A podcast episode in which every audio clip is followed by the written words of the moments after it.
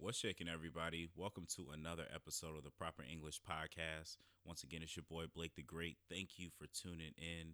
Um, I, I can't thank you guys enough for tuning in to my last episode, White Girls, Machetes, and Walmart. Oh my. If you haven't listened to that already, please do.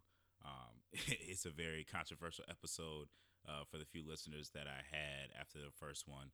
Um, first one was very structured, you know, just kind of giving you some background about myself and some some some background on why my viewpoints are as strong as the way they are.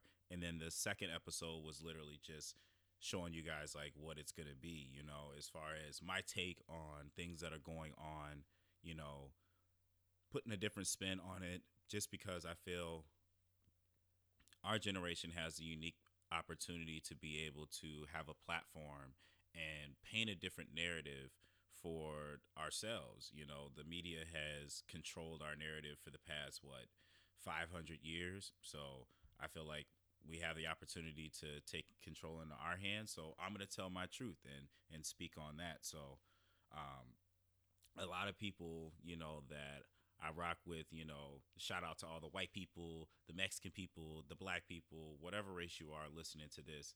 Um, I rock with everybody that rocks with me and that rocks with hearing the truth and moving in a positive and forward direction. So if you're riding in that direction, man, I salute you. Keep you know, keep grinding. You know, if you've got something or a project that you're putting out, you know, keep grinding and putting your truth out there. You know, it's definitely different for the the older generations.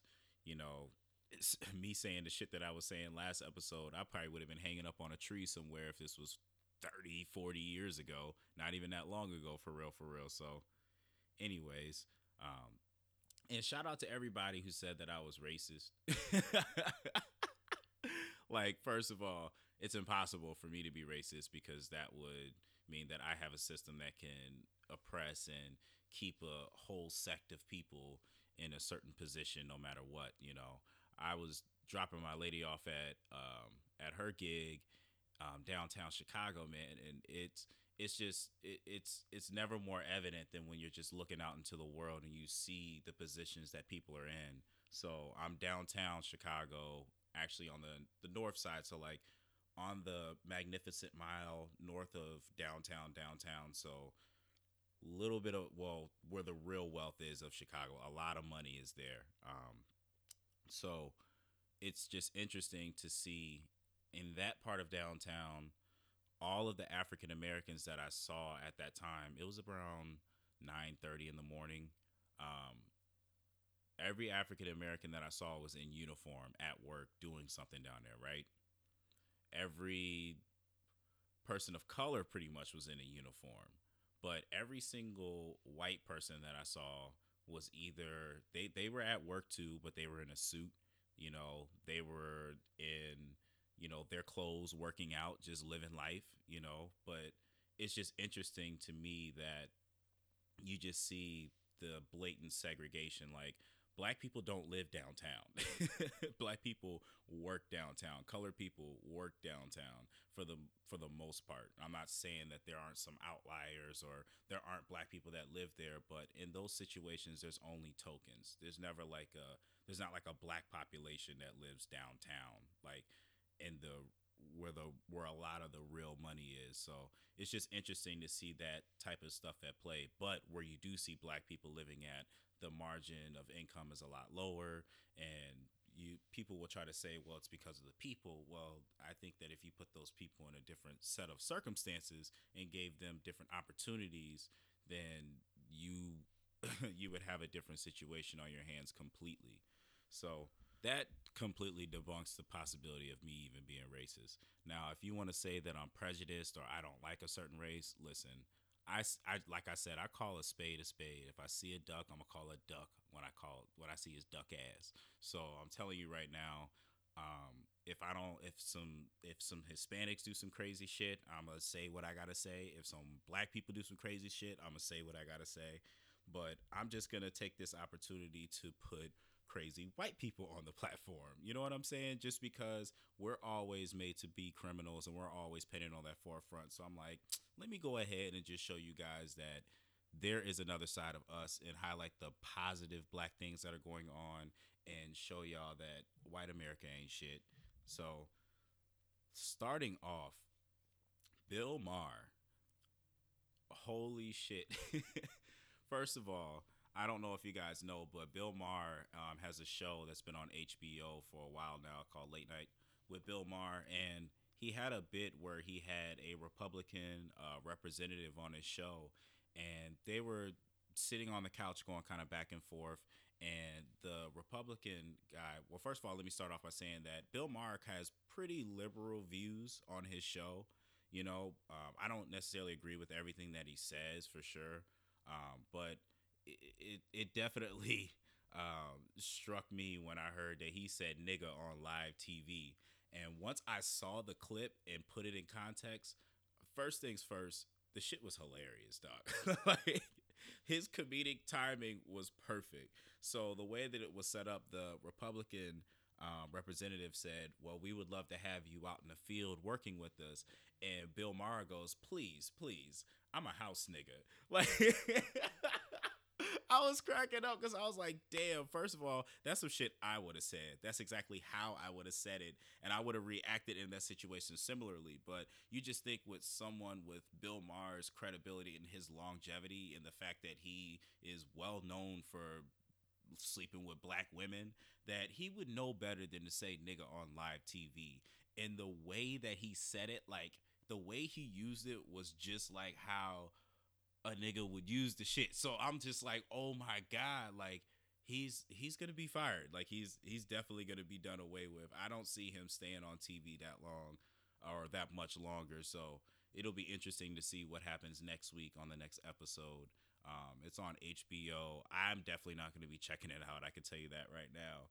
But um, yeah, he definitely fucked up on that one. He said, he said, I'm a house nigga. Oh, and it kills me that he's a like a 50 plus year old white man identifying himself as a nigga. Like times have changed. Times have changed. There ain't no white man three three years ago that would have referred to himself as like, well, no, I take that back. I take that back. There's no real white people that would consider themselves an N word even three years ago. So the fact that Bill Maher did that, Wow, man, that's crazy. Everybody want to be a nigga, but everybody want to be a nigga. and shout out to Paul Mooney for that quote. Um, but anyways, that was wild though. I couldn't believe that he said that on live TV, and the backlash has already been crazy. So the days are counting down for you, Bill Maher. Just because you swam in the Black Ocean, don't mean that when you get out to go tan, your ass won't burn. You feel me? But anyways, so moving on to Jigaboo News. Come on, Jason Whitlock. Like last week, I brought up in my podcast uh, the situation where somebody spray painted nigger on LeBron James's Los Angeles home, and LeBron James made some really impressive statements to me, at least. Um, speaking the truth, talking about it doesn't matter how much money that you make in America. It doesn't matter if you're a celebrity. Like being black in America, you'll always have to deal with some sort of oppression and hate, and you'll have racism to deal with. And I agree with him on that because it doesn't matter how much money you make, you're always in that token situation.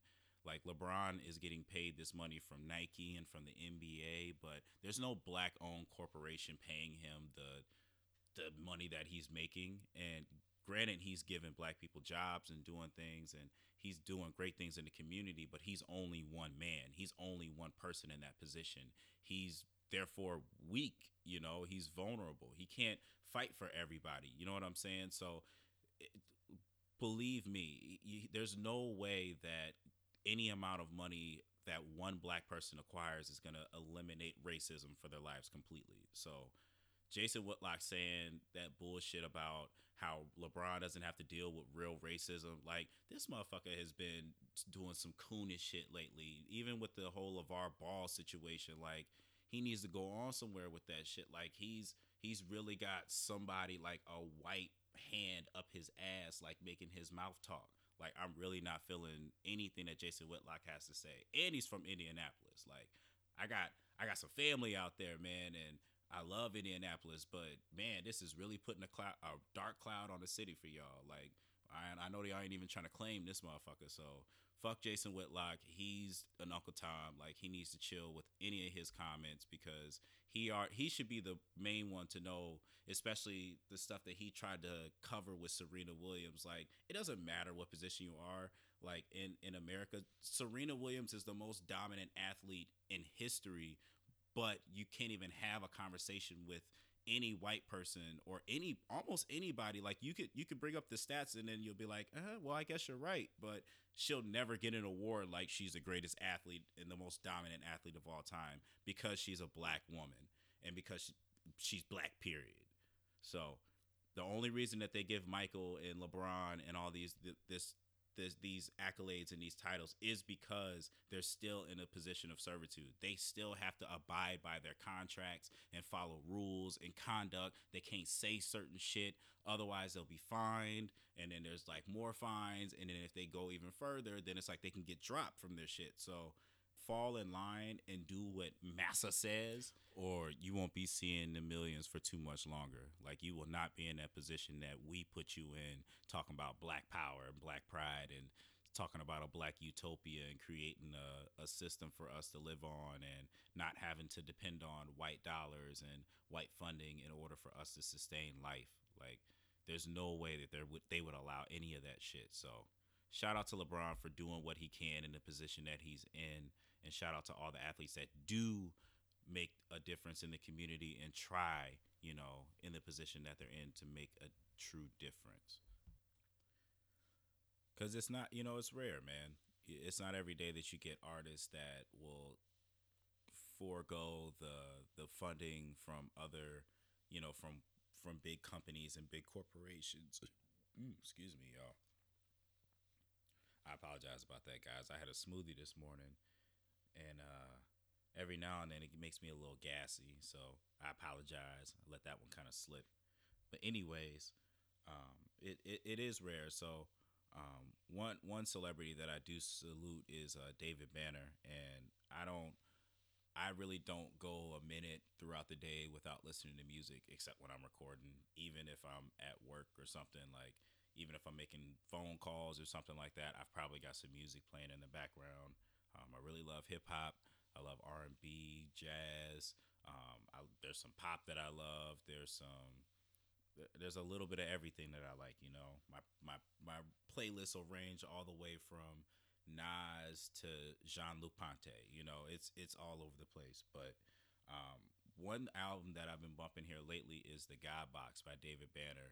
Now I know you guys know who David Banner is and know him from like Like a Pimp and um, uh, stunting is a habit. Get like me with Chris Brown and stuff. Um, but he's really gone through a huge transformation. And this last album that he dropped, the God Box, is really a testament to that. You know, um, he's he's spitting some stuff on here that I've I've never heard somebody come out and say. You know, I'm saying on a record. Now, mind you, he did come out with an album in 2008 called Death of a Pop Star with 9th Wonder that was completely slept on.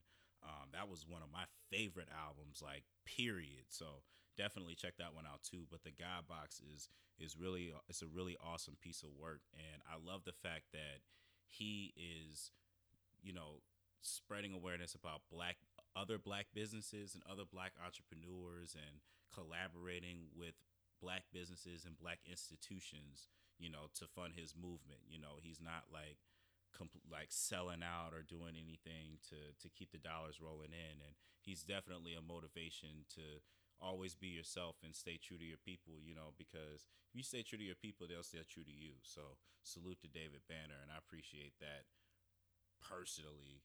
So but man other than music man i i, I love checking out movies and stuff. I, I stay on netflix you know. Uh, shout out to narcos I love that series.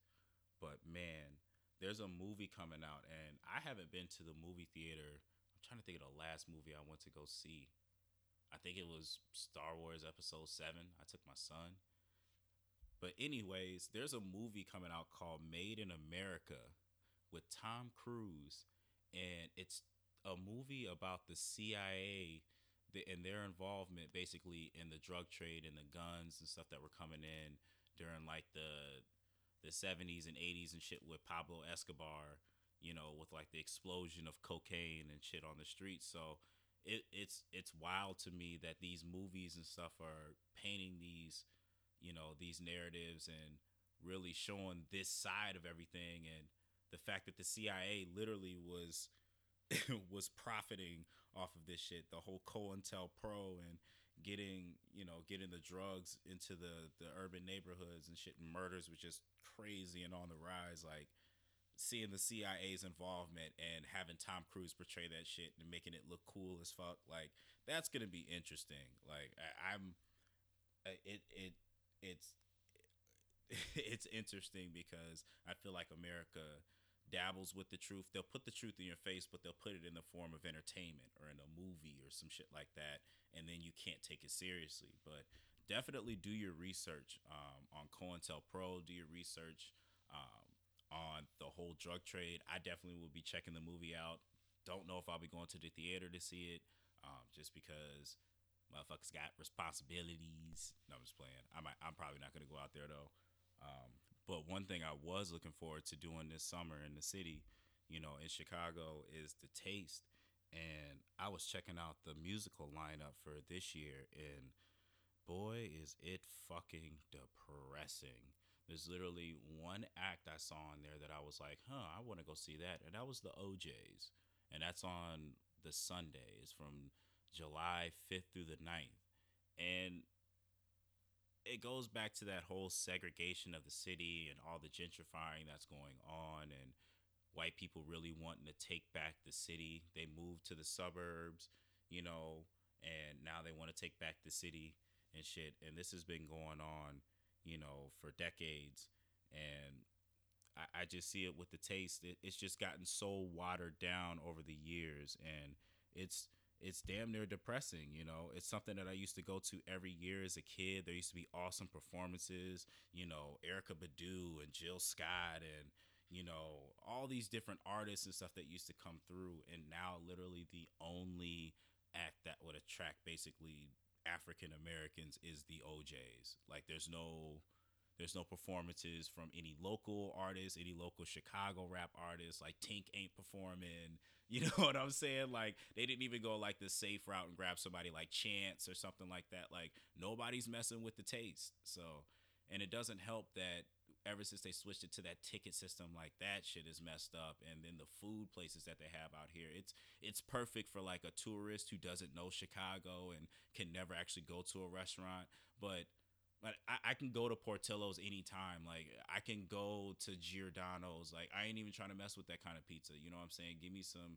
Uh, if you're on the north side, give me some JB Alberto's. You know what I'm saying? If you in like West Loop, give me some uh, Art of Pizza. You know what I'm saying? There's like all different places I could go. If you go down south and get some Beggars Pizza or you know some some Aurelio's or some Waldo's. Like there's so many dope places that have good food and all different types of cuisines that the taste is just not highlighting anymore. It is not doing Chicago justice. So I'm probably not going to be going to the taste this year. If I do go, I'll check it out one day. But that whole going all five days and four days so you can see all the musical acts and stuff like that, and it being turned, you know what I'm saying? Seeing the fireworks on the 4th of July weekend, and it's, it's just not that anymore. So rest in peace to the Taste of Chicago Festival that filled my childhood with so many great memories in front of Buckingham Fountain watching the fireworks. You will be missed. It's crazy. All the all the festivals and stuff that, you know, were really cultured um, from a lot of in my other hometowns in Bloomington, the Culture Fest, like it's not the same anymore. That used to be a whole weekend event where basically it was it was the black thing to do in Bloomington. All the black people that were in Bloomington Normal or in that area used to come out. There was local music acts. There sometimes you know they would have people come in. Like one year they had SWV. Like it was lit, man. Like that that was a big part of my childhood, and I just I feel bad for the kids that are in that area now because I know there ain't nothing to do but get pregnant and get high so it's it's just an unfortunate situation that there's not a lot of festivals for us to go to because quote unquote we go out and we don't know how to act. Well, the problem also arises where it's not even just we don't know how to act or you have black people that don't know how to conduct themselves. There's people of every race that don't know how to conduct themselves and that are ignorant as shit, that get into fights and stuff and that shoot and do crazy stuff at festivals and at schools and at random places where they're not supposed to anyway. So let's not just act like this is a black thing that happens because you don't shut down school because white people are shooting up schools left and right, but schools aren't stopping.